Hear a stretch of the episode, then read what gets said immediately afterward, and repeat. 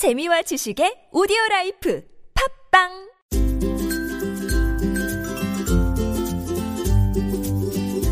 왕쌤의 교육 이야기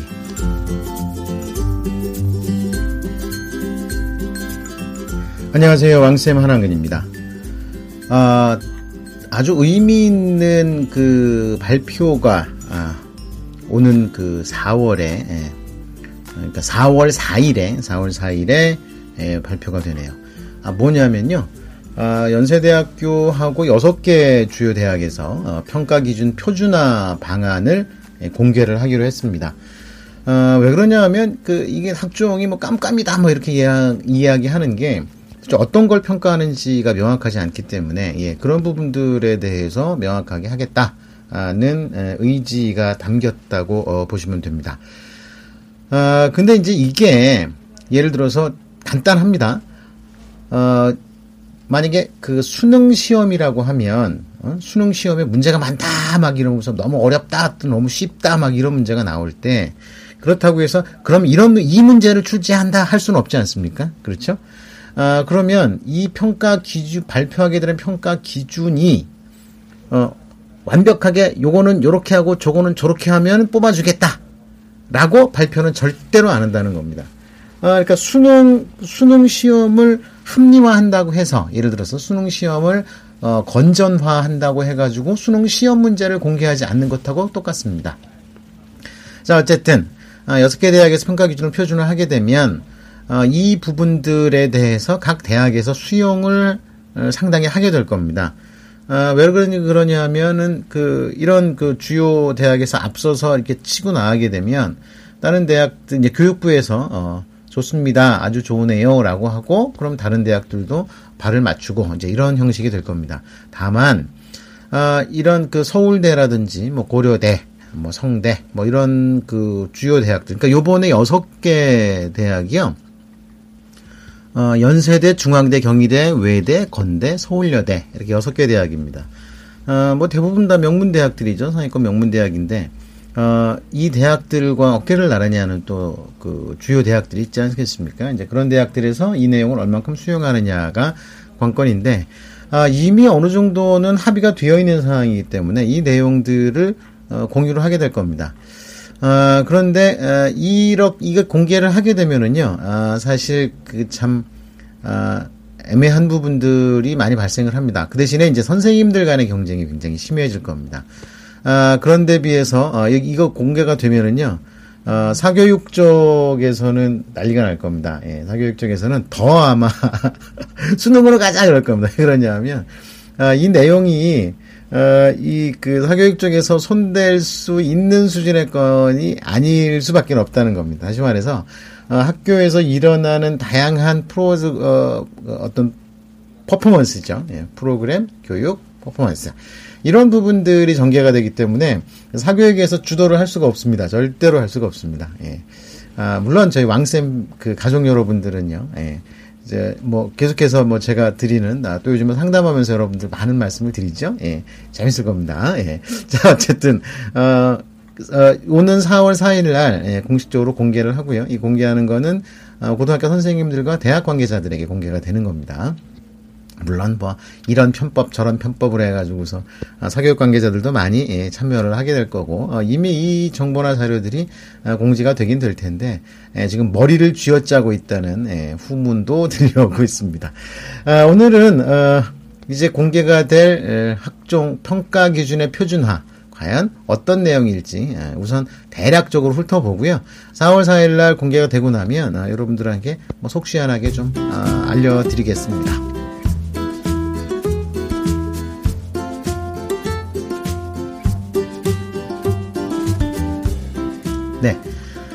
어, 그 학종 평가를요, 어, 크게 이제 네요, 네 가지 요소로 나눴습니다. 이게 원래는 그 선행 연구가 있었습니다. 지난 2016년에 학생부 종합전형 운영 공통 기준과 용어 표준화 연구라는 것을 어, 이 여섯 개 대학에서 진행을 했습니다. 어, 그니까 이 당시에 이 내용도 제가 예전에 한번 방송을 해드렸었는데요. 뭐 그 방송 다시 찾아서 들으세요 이렇게는 말씀 못 드리겠고요. 어, 일단 다시 한번 정리를 하면은요, 크게 네 가지 요소들을 정리를 해서 그 내용들의 구체적인 이런 것들을 우리는 평가를 하겠다. 이런 내용을 학교 생활 기록부에 담아달라. 자, 이렇게 이야기를 에, 하게 될 겁니다. 자, 큰 틀에서 네 가지 평가 요소는요. 어, 학업 역량, 전공 적 합성, 인성, 발전 가능성 이 네 가지입니다. 알, 아, 우리 저희 학부모님들이나 뭐 선생님들 저희 방송 들으시는 분들 이미 아시고 계신 내용들이죠. 어, 그런데 그 이걸 조금 더 디테일하게 나가면은요 어, 이런 내용들이 됩니다. 학업 성취도, 학업 태도와 학업 의지, 탐구 활동으로 나누고 그것을 또 세부 평가 내용으로 또 이렇게 나눈답니다. 자, 학업 성취도는 기본적으로 석차 등급이나 원점수, 근데 여기 평균의 표준 편차가 들어갑니다. 아, 원점수와 평균 표준 편차를 알면 사실상 이 학생의 성적의 위치를 알 수 있기 때문에 아주 정밀하게 알 수가 있다는 거죠. 예. 아, 그리고 이런 그 학업 성취도가 단순하게 이런 그 점수만을 가지고서 딱 이야기하는 게 아니라 이 점수가 도대체 어떻게 움직이고 있느냐에 대해서도 상당히 관심을 갖게 된다는 겁니다. 아, 그래서 이 내용을요, 이런 겁니다. 아, 다른 지원자들에 대해서 어느 정도, 그러니까 위치입니다. 포지션. 그러니까 통계학적으로 따져봤을 때 그 위치가 상중하 어느 위치인지, 예를 들어서 2등급, 1등급 꼴등인지 2등급 1등인지 이거 보겠다는 거거든요. 단순히 1등급이 2등급보다 낮다, 높다, 이런 의미가 아니라 1등급이나 2등급이 중요한 게 아니라 전체적으로 봤을 때 전체 학생들 중에서 내가 포지션하고 있는 그 위치가 어느 정도 위치냐. 근데 이게 100분위만 가지고서도 애매한 게요. 뭐냐 하면, 예를 들어서 분포 곡선이 학생들의 성적이 어 90점대에 바글바글바글 모여 있는 어 가운데에서 90점과 전체 학생들은 60점대에 바글바글 하는데 내가 90점대에 있는 거하고는 분명히 다르죠. 그렇죠? 예. 근데 이게 평균 점수는 비슷할 수도 있습니다. 왜냐하면 소수의 상위권 성적과 다수의 하위권 성적 하게 되면 이게 평균 성적은 비슷한데 어, 같은 점수지만 어, 월등한 그 학생과 평범한 학생으로 나뉘어질 수가 있다는 겁니다. 예, 이런 부분들을 어, 좀 보겠다는 거고요. 그 다음에 학년별 학기별 성적이 뭐, 그, 뭐, 어떻게 유지가 되고 있느냐. 뭐 계속해서 쭉 발전하고 있으면 좋겠죠. 아니면 최소한 자기 성적이 유지가 되고 있으면 좋겠죠. 어, 그니까, 어차피 1등, 1.0은 더 이상 올라갈 데가 없지 않습니까? 유지가 돼야 되겠지만, 어, 뭐, 성적이 상승이나 하락하고 있는 그런 부분들에게, 음, 그런 부분들을 판단을 한다는 거고요. 그 다음에 기본 과목. 그러니까 대학에서 공부하기 위한 기본 과목입니다. 국영수 사과죠. 예, 그 성적이고요. 그 외의 과목들은 과연 어떻게 다루고 있느냐도 중요한 판단 근거가 되고 있습니다. 이거 굉장히 중요한 부분들이거든요. 아, 요런 내용들을 한 가지 한 가지 이제 따져 보겠다는 겁니다. 자, 그리고 어, 희망 전공하고 다른 과목, 전공과 관련된 과목과 다른 과목과의 차이는 어떤가? 막 이런 겁니다. 이런 거. 어, 그 다음에 이제 학업 태도나 학업 의지 같은 부분들도 어, 과연 자발적인 학습 태도가 얼만큼 있느냐. 자, 이거 굉장히 중요하거든요. 이게 바로 세팅에 들어간 부분들인데 선생님들이 이렇게 하죠. 이런 이런 수업에 적극적으로 참여해서 이런 이런 결과를 만들어내었음이라고 대부분 써주시긴 하는데 그 내용들이 과연 얼마나 본인의 주도적인 능력이 보여졌는가를 기술이 되어야 된다는 거죠. 여기서부터는 이제 선생님들의 역량의 차이가 좀 드러날 수도 있다는 부분들입니다. 아, 그러니까 이런 부분들은요, 학교의 선생님들이 표준화를 해서 학교마다도, 고등학교마다도 어느 정도 표준화를 해가지고 노하우가 공유가 될 겁니다. 아, 1, 2년 정도면은 그런 내용들이 어느 정도 정리가 될 거고요. 자, 이런 내용들을 통해서 어, 자기가 갖고 있던 역량이나 모습들을 갖다가 발견을 어, 할 수가 있다는 겁니다. 그다음 전공 적합성은요. 어, 이게 전공 적합성과 관련해 가지고서는 어, 기본적으로는요.